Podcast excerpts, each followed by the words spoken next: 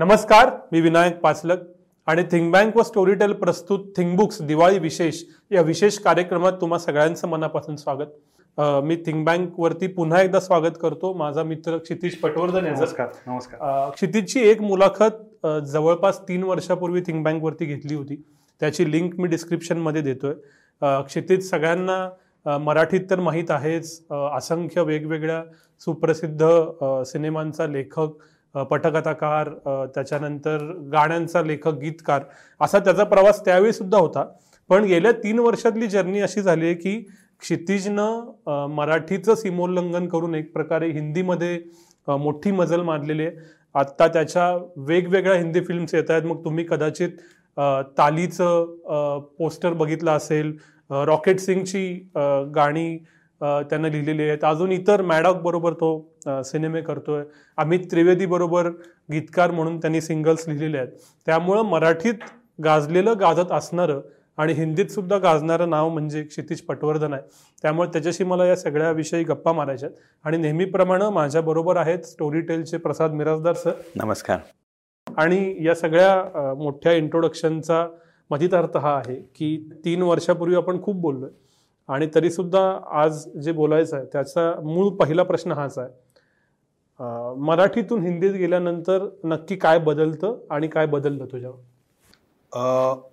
एका वाक्यात सांगायचं तर मी तुझ्याकडे तीन वर्षापूर्वी जेव्हा पहिल्यांदा इंटरव्ह्यूला आलो होतो तेव्हा टू व्हीलरनी आलो होतो. आज फोर व्हीलरनी आलोय. हा एक म्हणजे त्यातला मटेरियलिस्टिक फरक सांगायचा तर हा सगळ्यात बेसिक फरक आहे. आणि कामाच्या बाबतीत सांगायचं तर प्रचंड वळणावळणाचा आणि अवघड प्रवास होता आत्ता गेल्या तीन वर्षातला अजूनही चालू आहे. पण थोडासा कृतज्ञ वाटवणारा प्रवास आहे. म्हणजे तुम्हाला या सगळ्या गोष्टींबद्दल एका नदीतून तुम्ही एकदा मोठ्या समुद्रात जाता तेव्हा तुम्हाला जाणवतं की खूप गोष्टी आहेत तिथे आणि ह्याच्यात आपला नंबर कधी लागणार आहे माहीत नाही. एक प्रकारची अनसर्टनिटी असते. तर ती अनसर्टनिटी हा सगळ्यात मोठा फरक आहे मराठी आणि हिंदीतला. मराठीत अकरा सिनेमे केल्यामुळे किंवा जवळपास पन्नास एक सिनेमांची गाणी लिहिल्यामुळे असं एक कुठेतरी आश्वस्तपणा असतो की आता आपण जे करू ते येईल.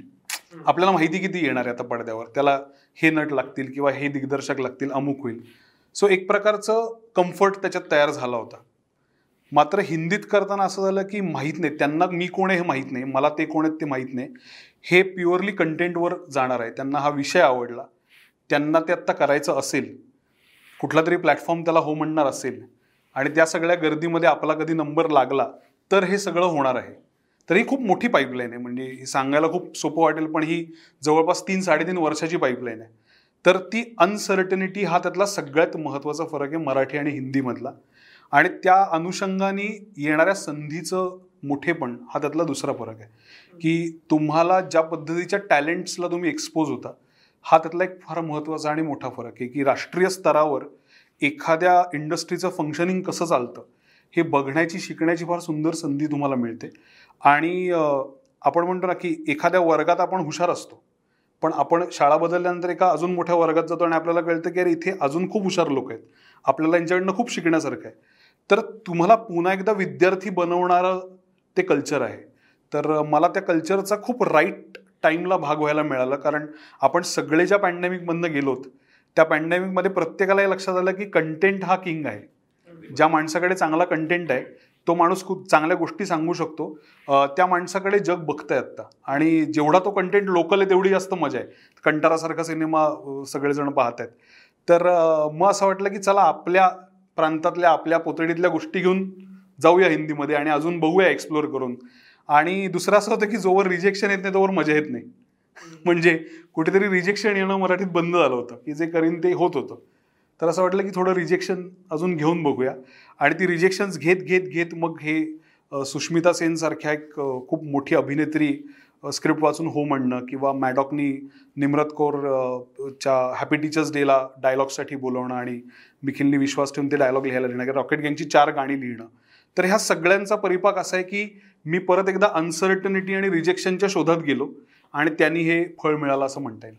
पण म्हणजे मूळ थोडंसं येतो की सगळं नीट चालू असताना अनसर्टनिटी हवी किंवा रिजेक्शन आलं तर मी स्वीकारीन. हे येतं कुठून? मला असं वाटतं तो माझ्या जडणघडणीचा भाग आहे. कारण मला ग्रोथ हा मुद्दा जो आहे ना तो कायम फॅसिनेट करत आलाय. कायम असं वाटत आलंय की आपण अजून थोडं शोधावं. आपण अजून थोडं बाहेर पडावं अजून थोडं बघावं.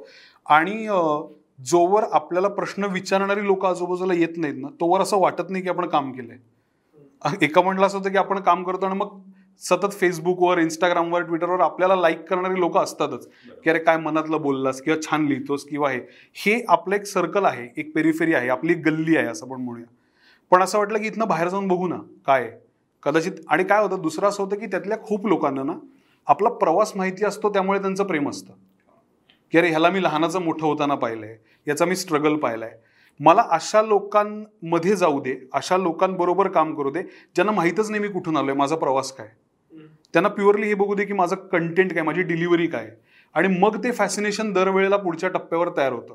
म्हणजे मला आता ज्या गाण्यासाठी पहिलं हिंदी फिल्मफेअर नॉमिनेशन मिळालं फिसलजा तूसाठी हसीन दिलरुबाच्या मी ते गाणं एक दिवसात लिहिलंय. कारण त्यांना हवं होतं की एक दिवसात गाणं लिहून देऊ शकशील का? आणि मी ते गाणं लिहिलंय आणि मी ते गाणं खोटं वाटेल गंमत म्हणून सांगायला की मी जुहू सर्कलला रिक्षात बसून ते गाणं लिहिलंय. असं नाही की कुठे जाऊन मी शांतपणे टेबलवर बसलोय आणि मग खूप वेळ घालवलाय कॉफी प्यायली. असं नाही पण तुम्हाला त्या वेळेला ती जी किक आहे की मला डिलिव्हर करायचं आणि मला चांगलं डिलिव्हर करायचं ती किक काय मला येत आली आणि ती मला गोष्टी देत आली. सो मला असं वाटतं की त्या त्या गोष्टीच्या शोधात सतत राहणं हाच त्याच्या मागचा छान मुद्दा. हे मला ऐकत असताना असं वाटलं की तुझं क्षितिज तू विस्तारतोयस प्रयत्न प्रयत्न हा, आहे. ते करत असताना कोणती कौशल्य स्वीकारावी लागली किंवा मिळवावी लागली. याचं कारण असं आहे की आपण नाही म्हटलं तरी मराठीमध्ये किंवा पुण्या मुंबईत पुण्यात विशेषतः वावरत असताना एका हौशी पद्धतीने थोडंसं काम करतो. पण ह्या कमर्शियल जगाचे सगळे नियम वेगळे आहेत. हो. ह्या जसं सांगितलंस तसं आत्ता लगेच द्या हो. वगैरे या पद्धतीचे आहे तर कोणती कौशल्य ही अडॉप्ट करावी लागली किंवा केली जाणीवपूर्वक? म- मला असं वाटतं कौशल्य हा एक त्यातला भाग आहेच. पण सगळ्यात महत्त्वाचं मला असं वाटतं की ओपननेस असणं सगळ्यात गरजेचं आहे. म्हणजे कुठल्याही बदलाला सामोरं जायची वृत्ती त्या ठेवणं स्वतःकडे. की आता आयुष्यात हा बदल येणार आहे तर मी ह्याच्याकडे सकारात्मक पद्धतीने बघतो. मी हे बघत नाही की या बदलाने माझं टेंपररी नुकसान होणार आहे. मी अस्थिर होणार आहे. किंवा अरे एवढं तुझं चांगलं झालं तर कशाला मरायला तिकडे जातोस? थांब की इथेच. असंही म्हणणारी लोक असतात. त्यांना चांगलंच वाटत असतं आपल्याबद्दल. परंतु कौशल्य म्हणायला गेलं तर एकतर सतत तुमचं ओपन असणं मला सगळ्यात महत्त्वाचा आणि सगळ्यात अंडर रेटेड मुद्दा ना यात संवेदनशीलता वाटतो. म्हणजे कम्पॅशन हा मी माझ्या क्रिएटिव्हिटीच्या प्रोसेसमध्ये सगळ्यात वरच्या पायरीवर ठेवलेला कायम मुद्दा आहे. कारण मला असं वाटतं की जोवर तुम्हा तुमच्या मनात कणवच नसेल ना तोवर तुम्ही चांगली कला तयार करू शकत नाही. आजूबाजूच्या भोवताला बद्दलची कणव आणि तुमच्या आत असलेली कल्पनाशक्ती याच्या मिश्रणातूनच तुम्ही कला तयार करत असता. ज्या क्षणी तुमच्यातली ती कणव कमी कमी व्हायला लागते ना तुम्ही म्हणता की आता हे चमकदार काहीतरी छान करूया त्याला क्राफ्ट जोडूया मग त्याच्यात या पॉइंटला धक्का देऊया या पॉइंटला अमुक करूया. मग तुम्ही एक तुमचं कौशल्य विकसित होतं फक्त. पण आपण म्हणतो ना बऱ्याच गोष्टी छान वाटली पण आत्मा नव्हता. किंवा सोल नव्हता सोल मिसिंग होता. तो सोल मिसिंग असतो म्हणजे काय असतं? तर आपलं कम्पॅशन आपण कुठेतरी खाली ठेवतो त्याच्यामध्ये. तर मला असं वाटलं की परत त्याचे की ते कम्पॅशन अजून वाढवता कसं येईल? याकडे सतत लक्ष देणं सजग राहणं त्या बाबतीमध्ये. आणि दुसरं सगळ्यात महत्त्वाची गोष्ट अशी की बऱ्याच वेळेला एक रिजिडिटी असते रायटर्समध्ये की मी कशाला इंग्लिश शिकू? मी कशाला फायनल ड्राफ्ट शिकू? मी कशाला गुगल डॉक शिकू? तर ना आत्ताचं जग आता जेव्हा मी मुंबईमध्ये रायटर्स रूममध्ये काम करतो की जिथे मी एक रायटर आहे अमेरिकेतनं एक रायटर माझ्याबरोबर काम करते. एक एक्स जर्नलिस्ट आहे एन डी टी व्हीची ती आमच्या रायटर्स रूममध्ये आणि डिरेक्टर सो आम्ही चार बॅकग्राऊंडची चार वेगवेगळी लोक एका वेळेला येऊन काम करतो. याच्यामध्ये ह्या चौघांच्या रूममध्ये एकत्र काम करायला तुमच्याकडे हे गुणधर्म असणं फार गरजेचं आहे. की तुमच्याकडे तो ओपननेस पण आहे तुमच्याकडे कम्पॅशन आहे. तुम्हाला टेक्निकली कळतं की आज ह्यांनी इथे कॉमेंट केल्यानंतर ती माझ्या डॉक्युमेंटमध्ये येणार आहे ती मला दिसणार आहे आणि मला त्याच्यावर तिथे रिप्लाय करायचं आहे. त्यामुळे स्किलसेट वाईज तुम्हाला त्यांच्या बरोबरीच असणं फार गरजेचं आहे. तुम्ही तिथे म्हणू शकत नाही की मला हे येत नाही मी कागदावर लिहून देईन. मला यातला एक मुद्दा जाणवला म्हणजे की आपल्याकडे सगळ्याच घडणीमध्ये विशेष आता मी कंपॅरिझन करतो तेव्हा क्रिटिसिझम शिकवला जातो. आपण पटकन क्रिटिसाइज करतो. पण ॲप्रिसिएशन नाही शिकवलं जात. नाही शिकवलं जात. आणि मला वाटतं हा बदल तिथे लागतो की तुम्हाला ॲप्रिसिएट करता आलं पाहिजे. हे. काय चालणार आहे? काय छान आहे? समोरच्यात गुण कुठले आहेत? हो. काय मला उचलता येतील त्याच्यातनं? नाही मी सांगू का? मला मला नेहमी असं वाटत आलं मी जेव्हा केव्हा हिंदीच्या मीटिंग सुरुवात केली करायला मी खूप ओव्हरवेल्म झालो होतो त्या ॲटमॉस्फिअरनी म्हणजे त्या वातावरणाने मी प्रचंड पहिले भारावून गेलो होतो की अरे बापरे इथे असं असतं. हळूहळू माझ्या असं लक्षात यायला लागलं की ही माणसं तीच आहेत. याच्यात काही वेगळेपणा नाही आहे ह्यांनाही तेच आवडतं. हेही सपोर्टिव्हच आहेत अमुक आहेत. त्यांची एखादी गोष्ट सांगण्याची जी पद्धत आहे ना ती पद्धत त्या गोष्टीला फार वेगळं करून टाकते. म्हणजे मला अजूनही आठवतं की माझ्या निर्मात्यांनी एका खूप मोठ्या नटाला ओळख करून दिली की is a three time Filmfare award winner मी स्वतःबद्दल हा विचार कधीच केला नव्हता. मी हा विचार केला की हा मिळाले तीनदा ठीक आहे. पण त्या माणसाने जेव्हा माझी ओळख अशी करून दिली किंवा जेव्हा एक निर्माता म्हणतो की he is writing a he is writing my favourite script तर तुम्हाला इतकं छान वाटतं तुम्ही जे काम करताय त्याच्याबद्दल. हा फरक मला म्हणजे ही गोष्ट मला हिंदीत आत्ता सगळीकडे खूप छान जाणवली. किंवा सुष्मिता सेननी ज्या पद्धतीने अप्रिशिएट केलं स्क्रिप्टला म्हणजे एकही वाचन न करता तिला फक्त स्क्रिप्ट पाठवून ती म्हणाली की मला हा विषय करायचा आहे. मला ही स्क्रिप्ट करायची आहे. तेव्हा तुम्हाला कुठेतरी त्या गोष्टीबद्दल एक धीर येतो चांगलं वाटतं. आणि मजा येते ते काम करताना. तर मला असं वाटतं ती मजा येत राहणं आणि नवीन नवीन लोकांबरोबर ती एक्सप्लोर करत राहणं ही फार गरजेची आहे. दुसरा त्यातला महत्त्वाचा मुद्दा तुम्ही म्हणलात तसा की खूप लोक असं असतात की आता हिंदी सिनेमांचं टाकलं की ते टाकतात खाली की मराठीत असेल तरच बघू. आम्ही मराठीच बघणार आम्ही हेच करणार. चांगली गोष्ट आहे पण काय होतं की त्यांना कदाचित माहीत नसतं की आम्ही मराठीत काय काय केलंय आणि ते झालं नाहीये. आम्ही कुठल्या कुठल्या प्रोसेस थ्रू गेलोय किती हालअपेष्टा त्यासाठी भोगल्यात किती गोष्टींवर काम केलंय. आणि मग असं वाटलंय की ठीक आहे हे तर आपलं आहेच आपलं प्रेम आहे आपली आई आहे मराठी आपण त्याच्यात करूच काम करतोच आहोत. पण आपण अजून थोडं विस्तारून बघूया ना थोडं मोठं करूया ना. कदाचित तिथे जर आपल्याला चांगलं काम मिळालं त्यातनं एक प्रकारचा फायनान्शियल इंडिपेंडन्स आला तर आपण मराठीत आणखीन चांगलं काम करू. आपण कदाचित मराठीत आपल्याला हवी ती गोष्ट हव्या त्या बजेटमध्ये हव्या त्या पद्धतीने सांगू शकू. कदाचित त्या लोकांना मराठीत आणू शकू. तर हा कदाचित कल्चरल क्रॉसओव्हर पण करता येईल. जर त्यांनाही लक्षात आलं की मराठीत खूप चांगली गोष्ट आहे. मराठी लोककथांमध्ये पण असं काहीतरी व्हॅल्यू आहे की जी कंटारामध्ये आता बाहेर आली तर ते आणायचं काम आमच्यासारख्या लेखकांचं दिग्दर्शकांचंच आहे. त्या कल्चरल क्रॉसओव्हरचा जर मी एक भाग झालो तर खूप चांगली गोष्ट आहे. मला इथे एक थोड्या प्रोसेसकडं यायचं आहे तुझ्या कारण तू एकाच वेळी मराठीत पण काम करतोय असं नाही झालेलं की आता मी हिंदीतला झालो हो. आणि प्रेमानं करतो हो.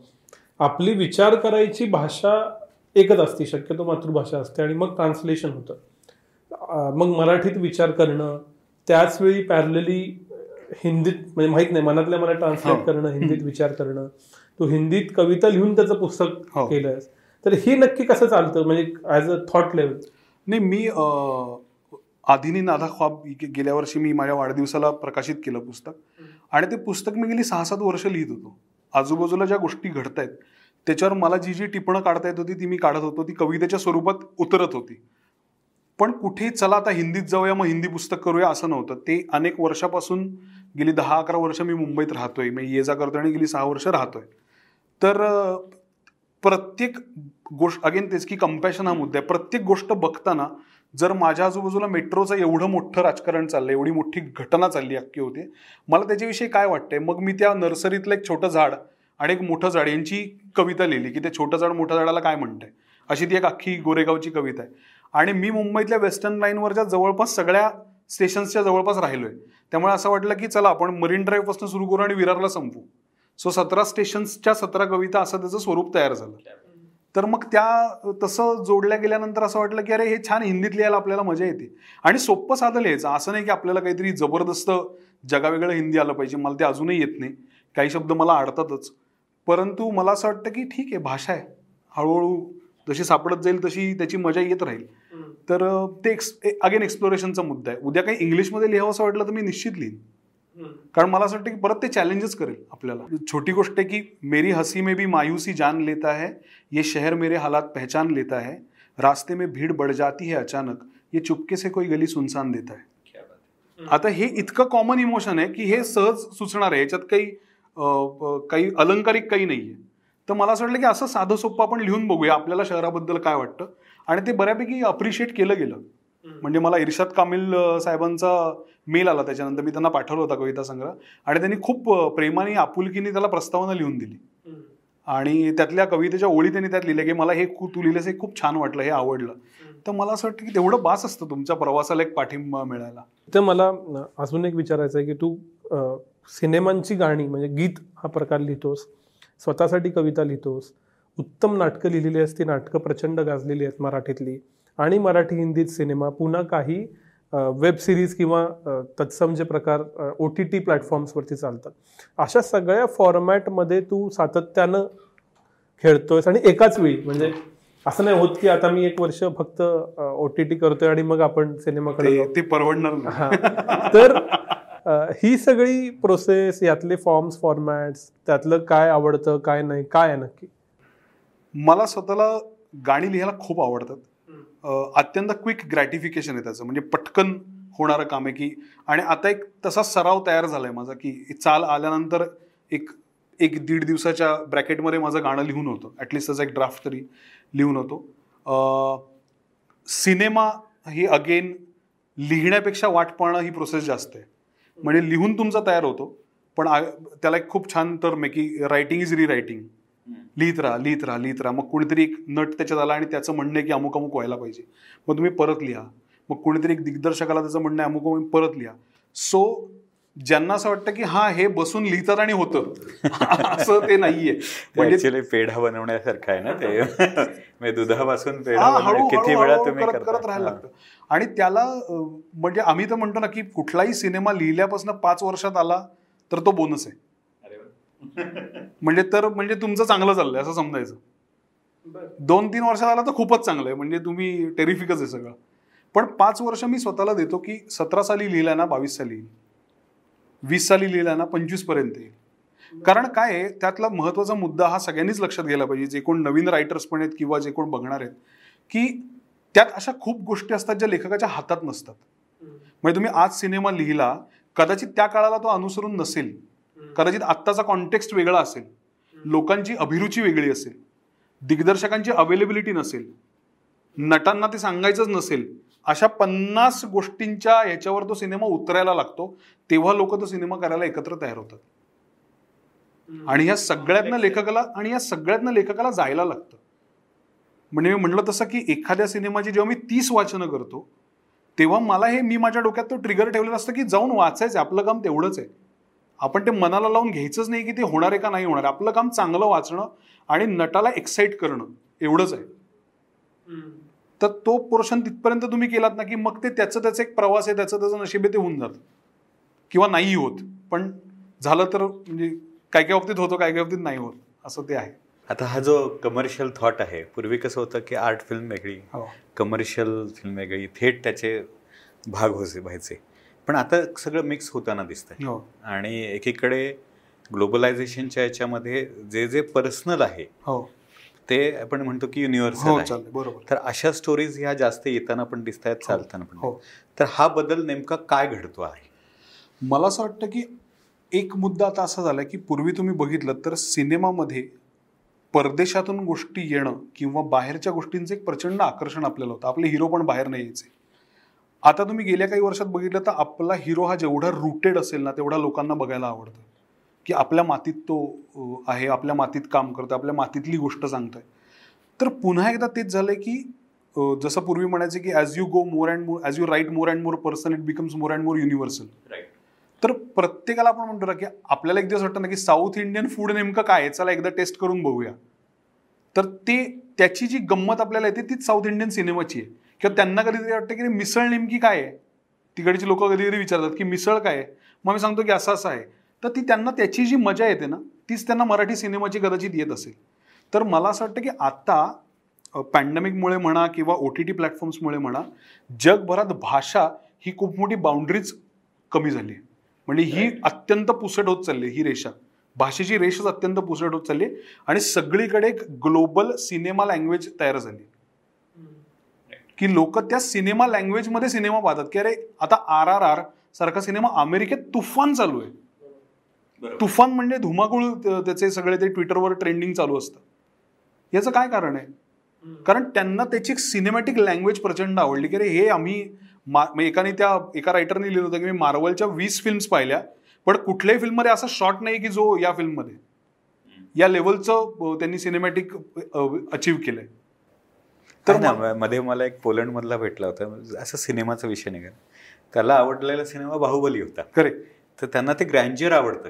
त्यांनी ते पाहिलेलंच हे जगच नाही. एक्झॅक्टली त्यामुळे म्हणून मला असं वाटतं की इवन मराठीमध्ये पण आपला आपलं जे बलस्थान आहे की आपण अत्यंत चांगल्या सशक्त कथा आत्तापर्यंत आणलेल्या आहेत समोर. आणि समाजातल्या वेगवेगळ्या प्रवाहांमधल्या कथा आणलेल्या आहेत आणि म्हणून मराठी सिनेमा फार सुंदर आहे आत्तापर्यंत. तर मला असं वाटतं की ह्याच्या पुढेही तो प्रवाह राहायला पाहिजे. आपल्या मातीतल्या कथा आपण सांगितल्याच पाहिजेत. कारण त्याचे टेकर्स आता आहेत. आणि ते टेकर्स उलट पाहतायत की अरे तू तुझ्याकडचं काय घेऊन येतोयस? मी माझ्याकडचं हे आणलंय. माझी एक गावातली गोष्ट आणली मी अमुक आणलंय तू अमुक आणलंय. तू काय आणलेस तुझ्या मातीतनं? त्यामुळे पूर्वी जे बघितलं तर हिंदी सिनेमा हॉलिवूडची कॉपी करायचा कधी रिजनल सिनेमा हिंदीची कॉपी करायचा ते चित्र आता हळूहळू बदललं तर फार मजा येईल असं वाटतंय. त्यामुळे थोडक्यात सांगायचं तर सगळ्यात मोठा क्रायसिस हिंदी सिनेमा पुढे तयार झालाय. कारण हिंदी सिनेमाला तसं जे हार्टलँड आहे ते एक्सप्लोर करून झालंय. जे साऊथच्या लोकांचं आहे की त्यांच्या मातीतल्या कथा येत राहणार आहेत. आपल्याकडच्या पण येत राहतील. पण हिंदीचा एक परीख जो आहे त्यातल्या कथा येत येऊन गेल्यात आतापर्यंत तर आता परत त्यातनं काय एक्सप्लोर करायचं? या सगळ्यामध्ये म्हणजे हा तू म्हणतोस त्याच्यावरनं मला असं वाटतंय की मग आता हिंदी मेन स्ट्रीम येऊन गेल्या म्हणून मग हिंदीतल्या छोट्या गावांच्या कहाण्या टियर टू टियर थ्री तिथली जी म्हणजे आपण ज्याला म्हणतो की उत्तर भारतातला जो सगळा एरिया आहे तिथल्या कहाण्या. पण मग त्याचा अपील नसणं आणि आता अचानक साऊथ इंडियन सिनेमे खूप चालत आहेत सुपरस्टार असला म्हणजेच सिनेमा चालतो. ही कॉन्सेप्ट हिंदीत पण अचानक जवळपास म्हणजे आहे का नाही असं वाटायला लागलं आहे वेगळेच सिनेमे चालतात. कुठली सिरीजच चालती. सो हे जे अचानक बदललं आहे म्हणजे हिट फ्लॉपचे निकष सिनेमा चालायचे न चालायचे निकष आणि म्हणजे ग्राउंड न्यू ग्राउंड पॅन्डेमिक नंतर जे तयार झालंय त्याच्याकडे तुम्ही लोक कशी बघता की जी इंडस्ट्रीचे भाग आहात? मला असं वाटतं त्याच्याकडे एक प्रचंड मोठी संधी म्हणून बघता येईल. म्हणजे मी आशावादी माणूस असल्यामुळे मी या पद्धतीने बोलतोय. कदाचित एखादा म्हणेल की खूप गोंधळ चाललाय. काय कळायचं कळत नाही असंही म्हणू शकेल. ती सिच्युएशन आहे. पण मला असं वाटतं संधी काय आहे की तुम्ही विचार करा की मला पूर्वी एखादी गोष्ट करायला एकच विंडो अवेलेबल होती आता दहा आहेत. आज माझ्याकडे प्लॅटफॉर्म्स आहेत माझ्याकडे ऍक्टर्स आहेत माझ्याकडे ओ टी टीचे सुपरस्टार्स आहेत. की ज्यांना ओ टी टीमध्ये एक प्रकारचं अपील तयार झालं जे सिनेमात त्यांना कधी मिळालं नव्हतं. तर अशी लोक तयार झाली आहेत. मला त्याच्यासाठी चांगले शूटिंग डेज मिळणार आहेत. मला तीच गोष्ट ग्लोबली तीच लँग्वेजेसमध्ये होणार आहे. तरी फार मोठी शक्य म्हणजे फार मोठी शक्ती आहे रायटर्ससाठी त्यामुळे मला असं वाटतं की येणारा काळ हा कंटेंट बनवणाऱ्यांसाठी सुगीचा काळ आहे. तुम्ही जर उत्तम कंटेंट बनवू शकलात आणि तो उत्तम पद्धतीने मांडू शकलात उत्तम पद्धतीने विकू शकलात तर तुमच्यासाठी येणारा काळ खूप चांगला आहे. आणि मला असं वाटतं मी त्या काळाकडे संधी म्हणूनच बघतो कारण मला नेहमी मी नेहमी हा विचार करतो की कॉम्बिनेशन्स काय इंटरेस्टिंग होतील. म्हणजे जसं आता रामचरण आणि ज्युनियर एन टी आर हे कॉम्बिनेशन आहे. तशी तुम्ही विचार करा भारतीय सिनेमामध्ये अशी शेकडो हजारो कॉम्बिनेशन्स आहेत ज्यातनं सिनेमे तयार होऊ शकतात. तर माझ्यासाठी काय रायटरला ते फॅसिनेट करतं की अरे हे दोघं जर एकत्र आले एका सिनेमात तर काय मजा येईल? किंवा ह्या दोघींबरोबर एक एखादा सिनेमा झाला तर काय मजा येईल किंवा ही जी आपण मराठी कादंबरी वाचली होती याचं एक हिंदी अडॅप्टेशन करून जर त्यात ही लोक आणली तर काय होईल? हे करायची शक्यता भाषा बाजूला गेल्यामुळे आता एक तयार झाली. राईट हे आता हा शब्द पण इंटरेस्टिंग आहे की पूर्वी इतका कंटेंट हा शब्द इतका वापरला जायचा नाही. नाही. आता तो खास डिजिटल शब्द कंटेंट कुठल्याही गोष्टीला कंटेंट म्हणून आलेला आहे आणि तो. कुठल्या प्लॅटफॉर्मवर अगदी. उपलब्ध करणं हा प्रकार आहे. हे जे कंटेंट क्रिएशनचं जे जग आहे हो. ते मुख्यतः नंबर ओरिएंटेड आहे. हो. तर त्याच्यातलं डिजिटलचा जो वापर आहे की कोण किती काय प्रसिद्ध आहे हो. कोणाचे किती सेलिब्रेशन हो. सेलिब्रिटी म्हणून किती आहे फॉलोअर्स किती आहेत वगैरे वगैरे वगैरे. ही गणितं सिनेमा बनवताना किंवा हे करताना मांडली जातात का? मला असं वाटतं की गणित मांडायचं काम हे एका टीमकडे असतं. हा. म्हणजे निर्माता किंवा काही अर्थाने दिग्दर्शक किंवा प्लॅटफॉर्म हे ती गणितं मांडतात. मला असं वाटतं बनवताना मी ते गणित नाही मांडत. मी आधी मला जे हवं ते लिहितो किंवा ते मांडतो. ते त्यांच्यात गणितात बसलं तर ते पटकन अप्रूव्ह होतं. हेही तेवढंच खरं आहे. की आज स्कॅमसारखी सिरीज की ती सिरीज मार्केटेबल आहे हा मुद्दा आहे बरोबर आहे. पण ती सिरीज मुळात चांगली आहे. ती मुळात खणखणीत लिहिलेली सिरीज आहे. ती बिंज वॉच होण्यासारखी सिरीज आहे. एवढं त्याच्यात मटेरियल आहे. ते मटेरियल तयार करताना त्यांनाही माहिती होतं का हे एवढं मोठं होईल? तर नव्हतं माहिती. कारण माझ्या मित्रांनीच त्याचे डायलॉग लिहिलेत करण व्यास म्हणून आहे. सो त्यांनाही कदाचित माहीत नव्हतं की हे एवढं पॉप्युलर होईल. त्यांनी त्यांना जे हवं ते ओतून लिहिलं आणि तयार केलं आणि ते प्रचंड गाजलं. ते प्रचंड मोठं झालं. कारण त्यातली मार्केटेबल कंटेंटची क्षमता ही प्लॅटफॉर्मनी निर्मात्यांनी आणि बाकीच्या लोकांनी ओळखली. तर मला असं वाटतं की ते कॉम्बिनेशन आहे. म्हणजे तुम्ही छान कंटेंट बनवणं हे आमच्यासारख्या लोकांचं काम आहे. तो मार्केटेबल कसा करायचा? त्याच्यासाठी काय कॉम्बिनेशन्स आणायची कसं कम्युनिकेशन करायचं हे त्या लोकांचं काम आहे. सो अशी ती एकत्र सांगड घालून अशा पद्धतीचे प्रोजेक्ट्स आता मार्गी लागतात. की आता शाहिद कपूर सारखा एवढा मोठा स्टार अमेझॉनच्या सिरीजवर येतोय. किंवा आता आय गेस वरुण धवन पण एक कुठली तरी सिरीज करतोय. सो माझं म्हणणं आहे की आता ती रेषा इतकी पुसट होत चालली आहे ना की तुम्हाला त्या कॉम्बिनेशन्समध्ये बघायला मजा येणार आहे. ऍक्टर्सना सो मला ते फॅसिनेट करतं जाम. कारण लहानपणापासून आपलं असं असतं ना की आयुष्यात माझी एक इच्छा आहे की अमिताभ बच्चननी माझी एक लाईन बोलली पाहिजे. हे लेखक म्हणून एक स्वाभाविक आहे. तर यावर्षी त्यांनी माझी एक कविता म्हणली ऑलिम्पिक हिरोसाठी केलेली. तर हे एक एक ड्रीम फुलफिलमेंट असते. मग पुढे असं वाटतं की ह्या नटाने शाहरुख खाननी समजा एक केलं ते काय मजा येईल? तर ते तुम्हाला ड्राईव्ह करत राहतं फॅसिनेट करत राहतं. आणि सगळ्यात त्याच्या मागचा पॉवरचा मुद्दा असा असतो की ज्याची मजा येते लेखक म्हणून की तुम्हाला जो मुद्दा सांगायचा आहे तो मुद्दा त्याही माणसाला पटतोय. आणि त्याला त्याचं मीडियम व्हावंसं वाटतं की तुझा हा मुद्दा आहे ना हा मी माझ्यामार्फत सांगतो. ही इतकी सुंदर गोष्ट आहे. कुठल्याही म्हणजे मी जे आता नटांबरोबर काम करतोय त्या सगळ्यांचं मला आवडलेली गोष्ट अशी आहे की त्या सगळ्यांचं म्हणणं हे होतं की तुम्ही इतकं छान ते तयार केले ना तर आम्ही ते छान कॅरी करू. आम्हाला आवडेल की तो कंटेंट आम्ही सांगतोय. तर इट्स अ ब्युटिफुल एक्सचेंज म्हणजे त्याकडे तसं बघितलं तर फार मजा येते. एकच मला फक्त माझ्या अं, ह्या निमित्ताने की टेलिव्हिजन म्हणजे सिनेमानंतर टेलिव्हिजनचं जेव्हा हो. मोठं आलं तेव्हा कौटुंबिक फॅमिली आणि त्याच्यासाठी म्हणून एक रचना आली आणि मग एकदा तुमचं चार दिवस सासूचे नाव झालं की मग ती चारशे दिवस. चालवण्याकरता. तुम्हाला ते त्या पद्धतीने संपूर्ण रचना लिखाण आणि त्याची एक स्टाईल बनली तर ओ टी टीमध्ये संपूर्ण फरक हो. वेगळ्या पातळीवरती हो. फरक पडला तो पर्सनल झाला आणि त्याचे सीझन्स तयार झाले त्याच्यासाठीचं युनिव्हर्स तयार करणं कॅरेक्टर्स तयार करणं. हे एक वेगळी रचना हो. डेव्हलप झाली. तर ह्या कामामधला नेमका फरक काय आणि कशा पद्धतीने पाहिलं जातं? कारण इथे जाहिराती ओरिएंटेड होतं. हो. इथे सबस्क्रिप्शन ओरिएंटेड आहे. हो. तर तो फरक कसा लेखक म्हणून कसा पाहिला नाही मी पॉलिसी म्हणूनच कधी टेलिव्हिजन लिहिलं नाही. म्हणजे टेलिव्हिजन सिरियलच कधी मी लिहिलं नाही. कारण मी पॉलिसी म्हणून केलं होतं की मला कदाचित तो प्रकार जमणार नाही. मी थोडासा घाबरलो होतो त्याला आणि मला असं आलं की मला हे नाही करायचं आणि ते लिहिणाऱ्या लोकांविषयी मला प्रचंडच आदर आहे कारण ते खूप डिमांडिंग काम आहे. सिरीजच्या बाबतीत असं होतं की त्याचं एक बायबल तुम्हाला आधी तयार करून द्यायला लागतं. म्हणजे ज्यांना माहीत नाही त्यांना सांगायला मला आवडेल की बायबल हा असा प्रकार आहे की तुम्हाला साधारण चाळीस ते पन्नास पानांमध्ये तुमची वेबसिरीज कशाबद्दल आहे त्या वेबसिरीजचा गोशवारा ज्याला आपण सारांश म्हणतो सिनॉप्सिस आहे तो काय आहे त्यातली मुख्य पात्र काय आहेत त्यांचे आर्क काय आहेत. म्हणजे पहिल्या एपिसोडपासून समजा आठ एपिसोडची सिरीज असेल तर आठव्या एपिसोडला ते कुठे जाणार आहे? मग त्याची कलर पॅलेट काय आहे? त्यामध्ये कुठल्या प्रकारच्या रंगसंगती असणार आहेत? लोकेशन्स काय आहेत? आणि त्याचं सीझन पोटेन्शियल काय आहे? म्हणजे ही सिरीज पुढच्या सीझनमध्ये जाऊ शकते का? जर गेली तर त्याच्यात काय असणार आहे? असं एक तुम्हाला प्रेझेंटेशन अख्खं करून द्यायला लागतं. ते बनवणारी स्पेसिफिक लोक आहेत जे चांगलं डिझाईन करतात. हे एक वेगळं काम आहे. आणि ह्याच्यावर प्रचंड मेहनत लागते हे करायला. म्हणजे एक अख्खी टीम आहे माझ्याबरोबर काम करणारी जी याचं काम करते पूर्ण. बायबल्स बनवायचं. सो ते तुम्हाला प्रोडक्शन हाऊस किंवा प्लॅटफॉर्मला पिच करायला लागतं. आणि मग त्यातनं एक साधक बाधक चर्चा होऊन पायलट एपिसोड सबमिट केल्यानंतर मग त्याची प्रोसेस ॲक्च्युली सुरू होते. आणि मग एक फीडबॅक नावाचं सत्र सुरू होतं की अमुक वाटतंय तमुक वाटतंय यांचं हे त्यांचं ते. सो ॲकॉमोडेटिव्ह राहून तो फीडबॅक घेणं आणि मग तो एपिसोड लिहून देणं. पण या सगळ्यामध्ये परत एकदा संकल्पनेचा फायदा असा होतो की रायटर्स रूम माझ्या आयुष्यात पहिल्यांदा ही संकल्पना आली की तीन किंवा चार जण एकत्र मिळून काम करतात त्यांनी जो शंभर तास ज्या गोष्टीला लागायचे ती गोष्ट पंचवीस तासात होते कारण चार डोकी काम करतात. त्यातला एक जण हेड असतो फायनल निर्णय त्याचा असतो. परंतु चार डोकी काम करत असल्यामुळे ना ठाप ठाप ठाप ठाप ठाप ठाप गोष्टी मार्गी लागतात. सगळ्यात महत्त्वाचा सर त्याचा फायदा असा आहे एखादी गोष्ट जी तुम्हाला तुमच्या जड- जडणघडणीमधनं अत्यंत स्वाभाविक वाटते ती समोरच्याला त्याच्या जडणघडणीमधनं अत्यंत ऑफेंडिंग वाटू शकते. म्हणजे काही वेळा असं झालं की काही वाक्य कोणीतरी लिहिली आणि समोरची व्यक्ती म्हणली की no it is offensive towards particular entity. आणि असं होतं की अरे आपण एकटी लिहित असतो तर हा विचारच झाला नसता. आपण कदाचित तेवढ्या सेन्सिटिव्हली त्या गोष्टीकडे बघतच नव्हतो. तर तुमचा दृष्टिकोन बदलायचं काम सुद्धा रायटर रूम करते. याला धरून अस्मितांचं खूप प्रॉब्लेम येतोय का? मला असं वाटतं की तो एक वेगळा प्रकार आहे. म्हणजे तो आत्ता हिंदीत मी जे काम करते त्याच्या बाबतीत अजून आलेला नाहीये.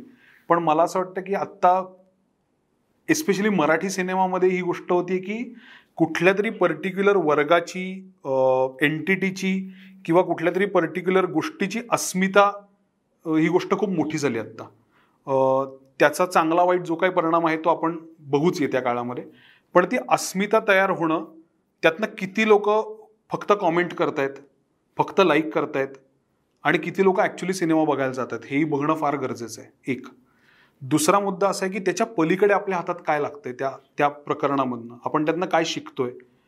दु तिसरी महत्त्वाची गोष्ट की एका बाजूला अस्मितेशी निगडीत सिनेमा चालू आहे पण आता जेव्हा वसंतराव देशपांडेसारखा सिनेमा येतो जो अतिशय चांगला सिनेमा आहे परंतु माझं रिडिंग असायचे जे कदाचित पूर्ण चुकीचे असेल पण वसंतराव कुठल्याही वर्गाची अस्मिता नसल्यामुळे कुठल्याही एका वर्गाने हिरिरीने जाऊन तो सिनेमा चालवून प्रमोट नाही केला. की चला हे आमचे कोणीतरी आहेत म्हणून आता हा सिनेमा बघूया. असं झालं नाही. मला असं वाटलं ती फिल्म फार चांगली होती. आणि त्या फिल्मला त्याचा ड्यू प्रेक्षकांकडनं मिळाला नाही. कदाचित प्रेक्षकांना आवडली नसेल असेल माहीत नाही, नाही अनेक पण अनेक फॅक्टर्स पण मला स्वतःला ती फिल्म बघून असं. वाटलं की अरे हा किती सुंदर सिनेमा आहे आणि हा का नाही लोक मोठ्या संख्येने बघायला जातात कारण कट्यारला झाली होती गर्दी. तर असं वाटलं की ह्याला का नाही होते? असं वाटलं. तर मला असं वाटतं की अस्मिता अस्मितेशी निगडीत सिनेमे येत राहणं हा एक प्रकारचा म्हणजे ही गोष्ट लक्षात घेऊन त्यांनी बाकीच्या गोष्टींना परिणाम होत नाही ना हे आपण बघणं फार गरजेचं आहे. की जो मराठीमध्ये एक स्लाइस ऑफ लाईफ चांगल्या आशय विषयाचा उत्तम सिनेमा बनण्याची जी एक प्रक्रिया चालू आहे मराठीत कॉन्स्टंट त्याला बाधा नाही पोचता कामा. आणि त्यालाही टेकर्स मिळाले पाहिजेत राहिले पाहिजेत. मग किल्लाही बनला पाहिजे. मग आपण म्हणूया की एका पॉईंटला वळूसारखा सिनेमाही बनला पाहिजे. किंवा नागराजनी जसं नाळ केला तसाही सिनेमा बनला पाहिजे. फॅन्ड्री केला तसा. आणि आज तुम्ही बघा ना की बाहेर लोक जेव्हा जातात तेव्हा ते म्हणतात अरे वो फॅन्ड्री क्या फिल्म बनाई थी? जबरदस्त फिल्म थी वो बालक पालक क्या फिल्म बनाई थी. तर त्यांना मराठीबद्दलचं फॅसिनेशन ते खूप आहे. की तुम्ही फार सुंदर गोष्टी सांगता. तर मला असं वाटतं की चांगल्या गोष्टी सांगण्याचा जो आपला एक फोर्टे आहे मराठीचा तो आपण गमावता कामा नये. तो आपण म्हणजे त्या मेकर्सना पण तेवढं पोषक वातावरण तयार झालं पाहिजे. निर्मात्यांनी पुढे आलं पाहिजे प्रेक्षकांनी सपोर्ट केला पाहिजे. आणि मला आज महत्त्वाची गोष्ट अशी वाटते ह्या आपा आपला प्लॅटफॉर्म खूप मोठे इन्फ्लुएन्सर्स पण बघत असतात ओपिनियन मेकर्स पण बघत असतात.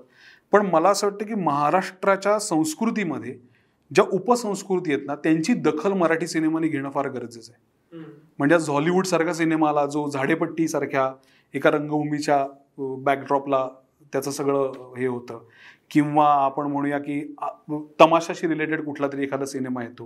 किंवा कोकणातला दशावताराशी रिलेटेड कुठला तरी सिनेमा येतो. किंवा आपण म्हणूया की मुंबईमध्ये खूप मोठी अंडरग्राऊंड हिपहॉपची चळवळ आहे जी मराठी मुलं करतात. बहुतांश मुलं मराठी आहेत तर मला असं वाटतं की मराठी अभिरुची विस्तारण्याची फार गरज आहे. ती एका पर्टिक्युलर ठिकाणावरनं मेंटॅलिटीमधनं पर्टिक्युलर वर्गातनं बाहेर यायची फार गरज आहे. आणि त्याला टेकर्स आहेत. आणि आज त्याला जगभर टेकर्स आहेत. आहे ही गरज वाटते कारण आम्ही आता स्टोरीटेलचं जेव्हा सुरुवात केली तेव्हा स्टोरीटेल ओरिजिनल म्हणून स्वतंत्ररित्या वर्कशॉप घ्यायला सुरुवात केली. लेखकांना बरोबर क्राईम रोमांस हे सगळे नसलेले जॉनर्स येण्याकरता आणि त्यांना क्राफ्ट शिकवावी लागली. तर हे क्राफ्टबद्दल आपल्याकडे रायटर्समध्ये जागरूकता खूप उशिरा येते अनुभवात नाही पण ती शिकवण्यासाठी मला वाटतं युट्यूब चॅनल वगैरे पण प्रयत्न चालू हो आहेत मी रायटर? फर्स्ट नावाचं युट्यूब चॅनल पण सुरू केलं होतं आणि पॅन्डेमिकच्या काळात मी त्याच्यावर इंटरव्ह्यूज विनायकवरनंच इन्स्पिरेशन घेऊन त्यात एक सिरीज ऑफ इंटरव्ह्यूज पण केली होती.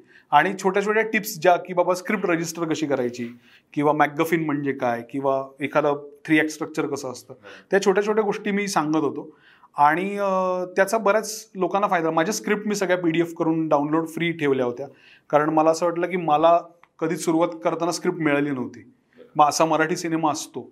मला समीरनी बसवलं आणि सांगितलं इंटिरियर एक्सटिरियर डे नाईट आणि हे लोकेशन असं लिही. तर ते तसं लिहिलं. पण तशी जर स्क्रिप्ट मिळाली असती तर मला एक प्रोटोटाईप मिळाला असता. तर तो प्रोटोटाईप नवीन लोकांना मिळावा म्हणून ते वेबसाईटवर पण माझ्या स्क्रिप्ट्स फ्री डाउनलोडला ठेवल्या आहेत. तसं वाटतं की आपल्याला जे काही शिकायला मिळतंय त्यातलं थोडं थोडं जर आपण देत राहिलो तर कदाचित त्यातनं एक कल्चर तयार होईल. आणि चांगला त्याचा परिणाम असा पण होता की माझ्या बरोबर आज एक टीम एक्सपांड होती रायटर्सची माझ्या बरोबर माझ्या हाताखाली मी म्हणणार नाही कारण तो शब्द चुकीचा आहे. माझ्या बरोबर असे तीन चार रायटर्स तयार होत आहेत माझ्या बरोबरीने की मला माहिती आहे की त्यांच्यात खूप चांगलं पोटेन्शियल आहे.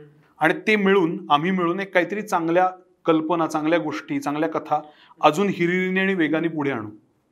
तर मला ते खूप आत्ताच्या घडीला चांगलं वाटतंय. अं, मला प्रेक्षक म्हणून ना म्हणजे मी कधी त्या तुमच्या ह्याचा तसा भाग नाही राहिलो खूप डायले माझा त्यात त्यातले मी सांगतो आणि मग मला रिॲक्शन आणि काय घडतंय ते मला असं वाटतं एखाद्या बाजूला की आपल्या स्टुडिओजवळ सिटी प्राईड आहे पण मी जेव्हा उघडतो ॲप तेव्हा असं वाटतं की अरे कोण दोन अडीच तास जाणार? म्हणून कित्येकदा मी वेळ असूनही सिनेमाला जाऊ शकलेलो नाही. कारण माझी सायकोलॉजी आता बदलली. की नको तो अडीच तीन तास घालवायचे. दुसऱ्या बाजूला एखाद्या वेब सिरीजचा बिंज वॉच पण करणारा मीच असतो. ॲज अ प्रेक्षक म्हणून हे दोन्ही माझ्याच मनात घडतं. त्याच पद्धतीनं जसं त्या ज्या सिनेमांची तू नावं घेतलीस की हे हे हे सिनेमे आले एका बाजूला जग एवढं ग्लोबल झालं आहे एवढे ॲव्हेन्यूज झाले आहेत ओ टी टी वगैरे वगैरे वगैरे रिजनल ओ टी टी तरीसुद्धा ते जे सिनेमे आहेत की ज्यांच्यामध्ये स्टोरीजचं एकदम नाविन्य होतं ट्रीटमेंटचं नाविन्य होतं ते कदाचित येत असतील तर मला माहीत नाही किंवा मला बघता म्हणजे मला माहीत नाही येतात का नाही एका बाजूला इतकं सगळं वाढत असताना म्हणजे तुम्ही अगदी कोरियन सिनेमा कोणीतरी रेकमेंड करतं इराणियन सिनेमा कोणीतरी रेकमेंड करतं आणि मराठीत जे असं घडायचं ते मिसिंग वाटतं. मग हिस्टॉरिकल सिनेमांचा आता एक एकदम अं, खूप सिनेमा येत आहेत लाट आली आहे. ती येण्याबद्दल काही हरकत नाही पण म्हणजे लोक बघतायत म्हणून कदाचित होत असेल पण फक्त हिस्टॉरिकल सिनेमाच मग चालतोय का? तो का चालतोय? असा डायलेमा तू उपसंस्कृतींबद्दल बोललास. डिजिटलमध्ये क्रिएटर इकॉनॉमीमध्ये वेगवेगळे युट्यूबर आहेत व्हिलॉगर आहेत. म्हणजे सोलापूरचा कोणीतरी त्याच्या भाषेत बोलतो तो फेमस आहे. विदर्भाच्या भाषेतला कोणीतरी फेमस आहे. कोकणातला विनायक माळीसारखा कोणीतरी फेमस आहे. सो हे डिजिटलला घडतं एका वेळी पण त्याच वेळी मेनस्ट्रीममध्ये मात्र काही घडताना दिसत नाही. Exactly. तर हे सगळे डायलेमा जे मला पडतात प्रेक्षक म्हणून त्याच्याकडे तू कसा बघ मी क्रिएटर म्हणून मी पण त्याच डायलमध्ये आज छोटी गोष्ट आहे की हसल सारखा शो चालू आहे. आणि सृष्टी जाधव त्याच्यामध्ये आहे. ती मुलगी टेरिफिक रॅप करते. आणि आपण मगाशी बोलत होतो तसं की रॅपचा जो उगम आहे तो अँगस्ट वेदना यातनं आलेला आहे.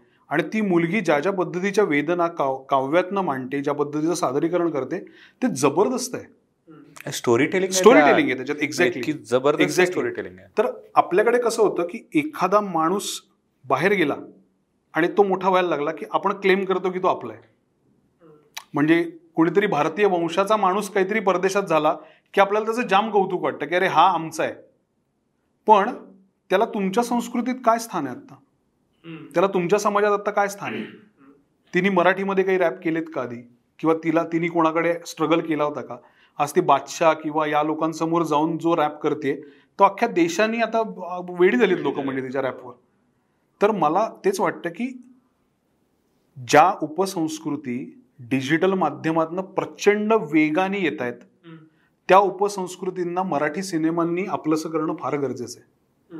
जे जोया अख्तरनी गलीबॉयमध्ये केलं की तिने रॅपची अख्खीच्या अख्खी उपसंस्कृती स्वतःचं सुखवस्तू जीवन आणि सिनेमा हे तोडून त्यात ती घुसली आणि त्याचा सिनेमा केला. म्हणून माझ्या दृष्टीने ती खूप मोठी गोष्ट आहे. कारण ते एका अर्थाने तिची लीग चेंज आहे. कारण आधीच्या सिनेमामध्ये वडील मुलाला म्हणतात की तुला विमान पाहिजे का? हा कॉन्फ्लिक्ट आहे. आणि दुसऱ्या सिनेमात गली बॉयमध्ये आपल्याला दिसतं की तो मुलगा शंभर रुपयासाठी तिची तगमग चालली कारण तिच्या आजूबाजूच्या जगण्यामध्ये गोष्टींमध्ये तिला ही गोष्ट वाटली की ही एक कल्चर आहे. या कल्चरचा कॉग्निजन्स मी नाही घेणार तर कोण घेणार? तशा आपल्या अनेक उपसंस्कृती जिवंत आहेत प्रचंड इंटरेस्टिंग आहेत त्याचा अदमास आपण घेतला पाहिजे. कारण त्यानेच आपली अभिरुचीची चौकट वाढेल. नाहीतर आपण आयदर स्मरणरंजन किंवा इतिहास या दोन गोष्टींमध्ये आपण खूप जास्त रमू. आणि ऑनेस्टली सांगतो वर्षाला एक दोन चांगले मोठे ऐतिहासिक सिनेमे यायलाच पाहिजेत. शंभर टक्के. कारण आपली नवीन मुलं आता कधी बघणार? की एक्झॅक्टली काय झालं होतं कसा पराक्रम केला होता आणि त्यातनं आपल्याला काय शिकण्यासारखं आहे? परंतु त्याच्या बरोबरीने आजचे आशय विषय सांगणं मांडणं हे फार गरजेचं आहे. आणि तो बॅलन्स नीट राहिला तरच ती एक इंडस्ट्री म्हणून पुढे जाऊ शकेल आणखी. कारण काय होतं जेव्हा तुम्ही बुके दाखवता सिनेमांचा वर्षाला पाच सिनेमे दाखवा तर आम्ही खूप उत्तम ऐतिहासिक सिनेमा केलाय. आम्ही एक उत्तम स्लाइस ऑफ लाईफ सिनेमा केलाय. आम्ही एक उत्तम कॉमेडी केली. आम्ही एक उत्तम सामाजिक सिनेमा केलाय. हे सगळं तुम्हाला छातीटोकपणे सांगणं ही किती सुंदर गोष्ट आहे. म्हणजे जेव्हा मल्याळम सिनेमा सांगतो की आम्ही कुंभलंगी नाईट्स पण केलाय आम्ही ग्रेट इंडियन किचन पण केलाय आम्ही तुमचा हा पण केलाय काय दृश्यम पण केलाय. सो तुम्ही व्हरायटी बघा ना त्याच्यामध्ये. बरं या सगळ्या रुटेड गोष्टी आहेत. आणि आता एक पी एस वन सारखा सिनेमा पण आलेला आहे साऊथमध्ये. सो आहे ना ऐतिहासिकच आहे. भव्य दिव्यच आहे. पण त्याच्या बरोबरीने मधले सिनेमे पण चालत आहेत त्यालाही छान टेकर्स आहेत. ती संस्कृती आणि ती मराठीची फार मोठं ताकद येते. ती आपण नाहीच सोडायला पाहिजे. बरोबर. आपण आत्ता एकदम सविस्तर सिनेमा एंटरटेनमेंट या सगळ्याविषयी बोलतोय. पण या सगळ्यातला एक संवेदनशील माणूस लेखक कवी गीतकार सगळ्या फॉर्मॅटमध्ये म्हणून तू या बदलत्या संस्कृतीकडं बदलत्या समाजाकडं महाराष्ट्रातल्या आपण या दिवाळीच्या औचित्यानं ही सिरीज करतोय. महाराष्ट्रातल्या सण संस्कृती इतकंच नाही ओव्हरऑलच हा समाज तुला कसा बदलताना दिसतोय? कारण तू जवळपास पंधरा वीस वर्ष आता लिहितोयस जाणीवेनं बघतोयस या सगळ्याकडं. काय दिसतंय? मला मला असं फार तात्विक काही सांगता येणार नाही पण मला सिंपल असं वाटतं की एकमेकांना समजून घ्यायची पहिल्यापेक्षा खूप जास्त गरज आहे आत्ता. सगळ्यात मला महत्त्वाचा मुद्दा आत्ता हा वाटतो की आपण ज्या काळातनं आत्ता आलोय गेल्या दोन अडीच वर्षातनं तर आता सगळ्यात जास्त गरज कशाची असेल ना तर मला असं वाटतं ते समोरच्या माणसाला समजून घ्यायची. कारण जोवर आपण त्या पोझिशनमध्ये स्वतःला टाकत नाही ना जात नाही ना तोवर आपल्याला हे कळणार नाही की प्रत्येक जण काही ना काहीतरी प्रवास करून आलाय. त्याची काहीतरी धडपड आहे त्याचाही काहीतरी प्रॉब्लेम आहे. माझ्या संस्कृती आपण नेहमी म्हणतो की आपली संस्कृती काय शिकवते? तर सहिष्णुता शिकवते. आपली संस्कृती बंधुता शिकवते परस्पर आदर शिकवते प्रेम शिकवते. मला असं वाटतं हीच ती मानवी मूल्य आहेत जी आपण परत एकदा ज्याला आपण म्हणतो ना ट्रेंडिंगमध्ये आणणं किंवा त्याचा हॅशटॅग बनवणं. तर ती ट्रेंडिंगमध्ये आणणं फार गरजेचं आहे. कारण मला असं वाटतं की त्याने एक इक्विलिब्रियम राहील सोसायटी म्हणून. अदरवाईज काय होतं की एक रेज आहे एक त्रास आहे एक त्रागा एक अँगर आहे. आणि भांड्याला भांडं रोज आपटच आहे. मग रोज लोक एकमेकांना ट्रोल करतायत. कशाचा राग कोणावर निघतो आपल्याला माहीत नाहीये. तर मला असं वाटतं की अगेन सगळं येऊन त्या कंपॅशनपर्यंत येतं. की आज संवेदनाक्षम असण्याची किंवा संवेदनाशील असण्याची सगळ्यात जास्त गरज आहे. आणि ती गरज आपण एकमेकांची जेवढी भागवू ना तेवढे आपण समाज म्हणून समाधानी राहू. छान. पण आता म- ह्याला धरून आता आपण दिवाळीच्या निमित्ताने हो. बोलतो आहोत म्हणून की दिवाळी किंवा हे सगळे सण साजरे करणं ही भारतीय संस्कृती ही प्रामुख्याने शेती संस्कृतीतनं डेव्हलप. झाली एकत्रित फॅमिली होती. एकत्र सगळे जमायचे. दिवाळीला अजूनही लोक दिवाळीला आपापल्या घरी जातात आणि. तिथे सेलिब्रेट करतात नातेवाईकांना मित्रमंडळींना भेटतात हे सगळं आपलं सेलिब्रेशन आहे जसं जसं काळ बदलला आणि त्याचा वेग बदलला. म्हणजे औद्योगिक संस्कृती आली फॅमिली स्ट्रक्चर्स बदलली. सिंगल फॅमिली झाल्या एन्जॉय करण्याच्या सेलिब्रेट करण्याच्या संकल्पना बदलल्या. त्यानंतर पुढच्या याच्यामध्ये आता आपण खूप इंडिव्हिज्युअलिटीकडे किंवा एकटेपणाकडे जातो आहोत का. डिजिटल युगामध्ये हा सगळा सेलिब्रेशनचा सुद्धा. किंवा कल्चरली बदल कसा घडतोय? आणि त्याची दखल जे म्हणतात ना समाजाचं रिफ्लेक्शन शेवटी तुमच्या सिनेमात आणि किंवा. मीडियामध्ये पडतं. तर तसं रिफ्लेक्शन काही पडतंय का? काही जाणवतंय का? मला त्याचं रिफ्लेक्शन दोन अर्थांनी पडतंय असं वाटतंय. एक मला असं वाटतं की प्रत्येक गोष्टीचा इव्हेंट होत चाललं हे तर आपल्याला माहितीच आहे. की घरचे जर सगळे जमले तरी सुद्धा त्याच्यात मग स्टोरी कोण किती टाकते मग किती हॅशटॅग वापरते कोण कस कोणाला फॉलो करते हा एक त्याच्यात मुद्दा असतोच प्रत्येकाचा. आणि एक प्रकारची अहमहमिका चालू आहे. की तुझे दिवाळीचे फोटो आले तर माझे पण यायला पाहिजेत. म्हणजे त्याला ते इन्स्टा ब्रॅगिंग जे म्हणतात की everyone is bragging on Instagram की मालदीवजला हा गेला तर मग तो पण जाणारच. मग ह्याचे फोटो आले तर तिचे पण येणारच. म्हणजे तो एक ती एक स्पर्धा चालू आहे सतत. तर मला असं वाटतं की तुम्हाला नको त्या स्पर्धेत टाकायचं काम टेक्नॉलॉजीने केलेलं आहे. त्या स्पर्धेत किती राहायचं हा मुद्दा तुमचा आहे. म्हणजे आता काय होतं सिंपल गोष्ट तुम्हाला सांगतो की मी एक लेखक आहे. मला इंस्टाग्रामवर सतरा हजार फॉलोअर आहेत. पण एक कुणीतरी नवीन अभिनेता आहे त्यांनी एक सिरियल केली आणि त्याला एक लाख फॉलोअर झालेत पहिल्या पहिल्यांदा माझ्यासारख्या माणसाला याचा त्रास होऊ शकतो की अरे मी दहा वर्ष काम केलं यार. मला सतरा हजारच फॉलोअर आहेत ह्याला एक लाख कसे आहेत? मग मला समजायला वेळ लागतो की मुळात हे माझं माध्यमच नाही आहे मुळात हे माझं हे माध्यम त्याचं आहे कारण तो नट आहे. तो दिसतो छान तो रोज छान पोजमध्ये फोटो टाकतो त्याचं एक जग आहे त्याचं एक फॅन फॉलोईंग आहे आणि त्याचं एक दिसणं आहे अपिअरन्स आहे. त्यामुळे त्याला हे फॉलोईंग मिळतं. मी कदाचित काहीतरी छान फोटो टाकला छान कविता लिहिली कॅप्शन लिहिली मलाही खूप सारे लाईक्स मिळतात. पण मला त्या स्पर्धेत जायचंय का नाही हा माझा चॉईस आहे.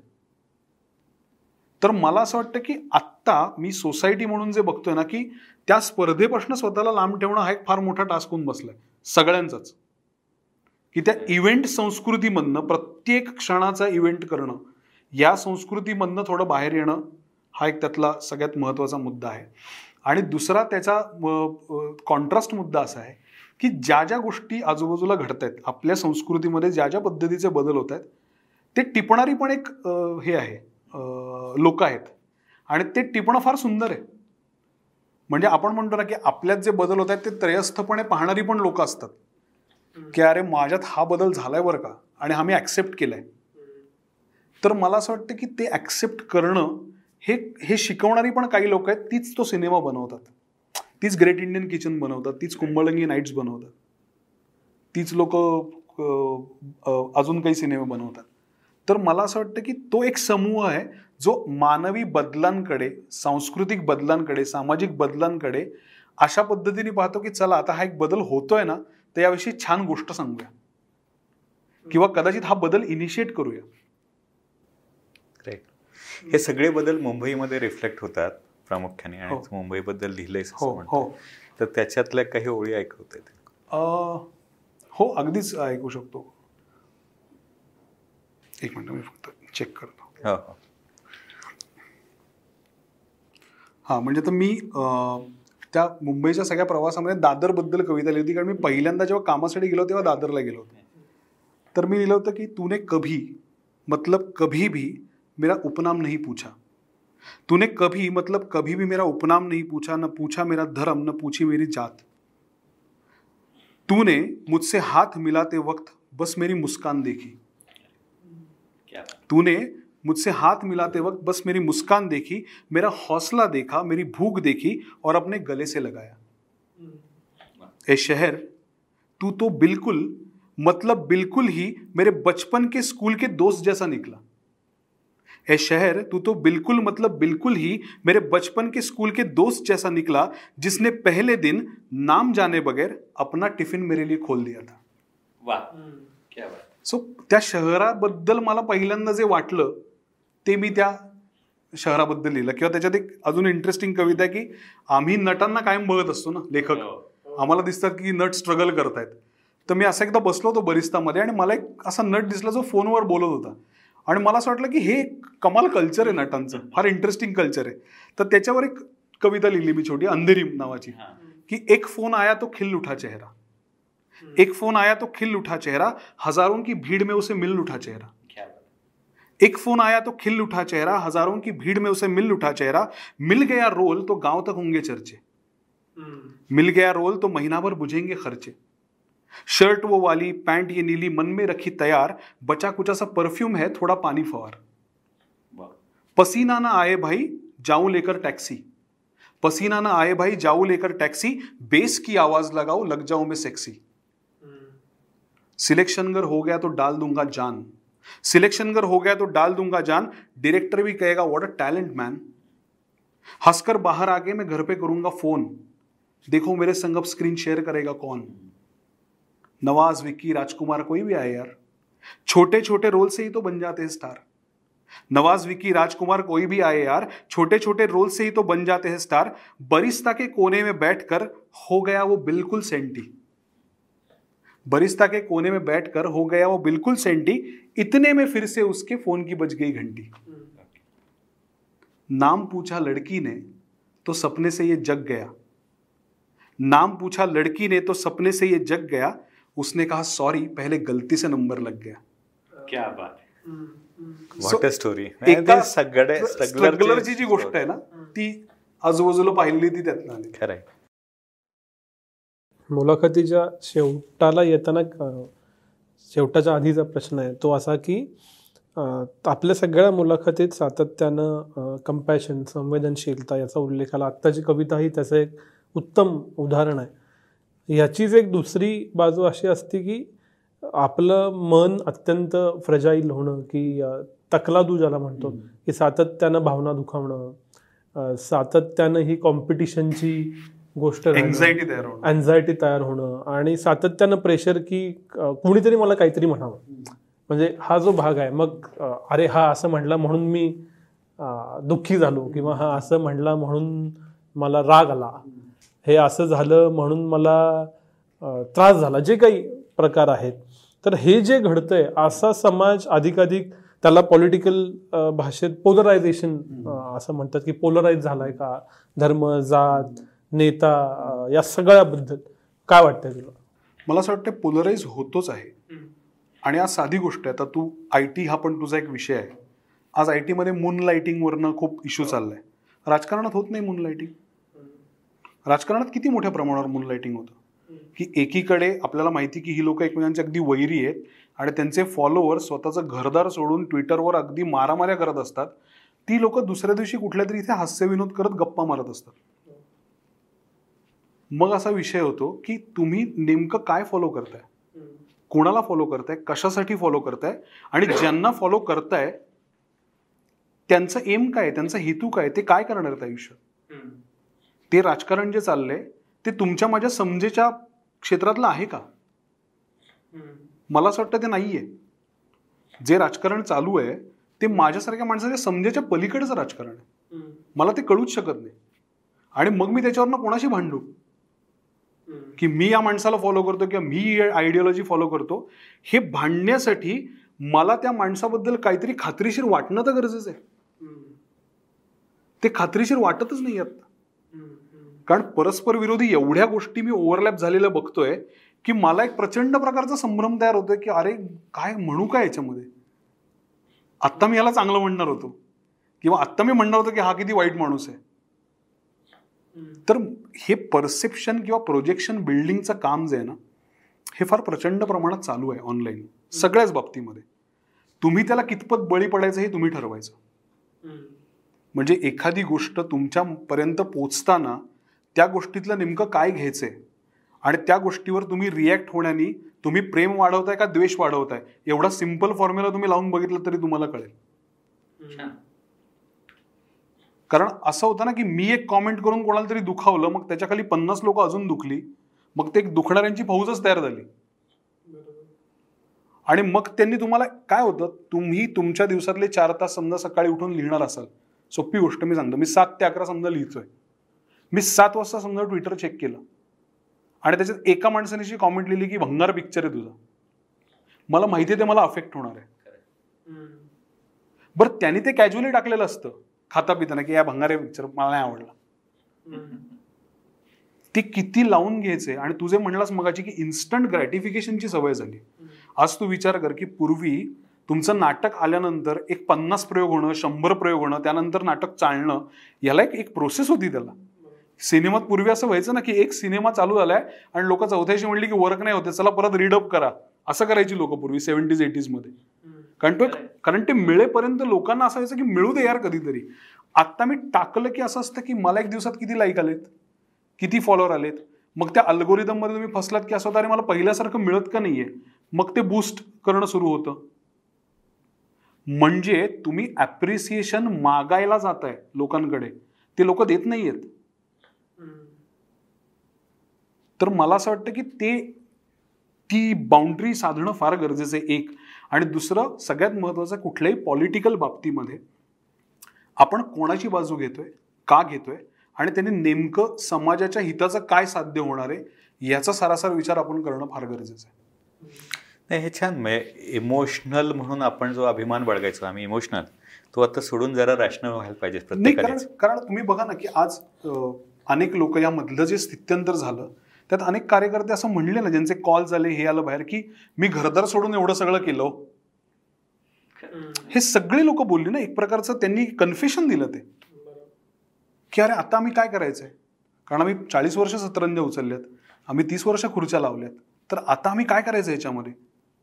तर मला असं वाटतं की तुम्ही त्या गोष्टीवर रिॲक्ट होण्याने तेढ वाढणारे का ओढ वाढणारे हे तुम्ही तुमच्या दृष्टीने ठरवायचं. शेवटचा प्रश्न मुलाखतीतला की आपण वर्तमानाबद्दल खूप बोललो पण सगळ्यांनाच ब- मी हा विचारायचा प्रयत्न करतो की भविष्य कसं असेल कसं असायला हवं तुम्हाला कसं वाटतं? तर एकूणातच एक कलाकार म्हणून या इंडस्ट्रीचा भाग म्हणून तुला इंडस्ट्रीचं एकूणातच म्हणजे एंटरटेनमेंट मी ब्रॉडली म्हणतोय त्याचं.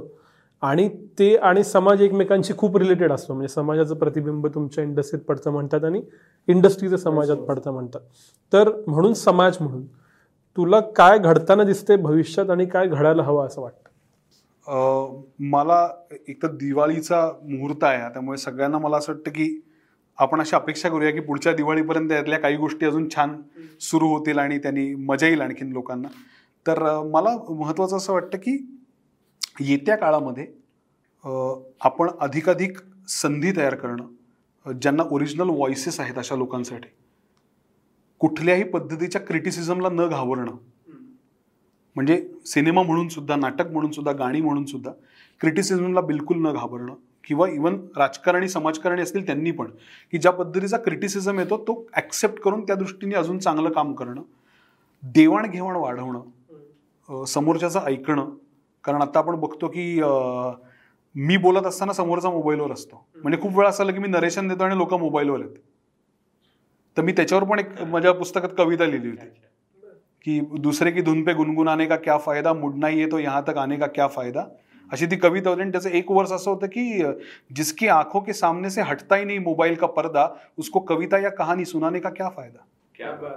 क्या उपयोग त्या माणसाला मी सांगतो तर मला असं वाटतं ते अटेन्शन अटेन्शन रिस्पेक्ट या गोष्टी परत आणणं फार गरजेचं आहे. आणि त्या आल्या तर माणसं एकमेकांना अधिक अधिक समजतील माणसं एकमेकांशी बोलू लागतील त्यांनी गैरसमजाच्या भिंती अजून तुटतील त्यातनंच कदाचित त्या संवेदनेचे कंपॅशनचे पाणी वाहतं होईल.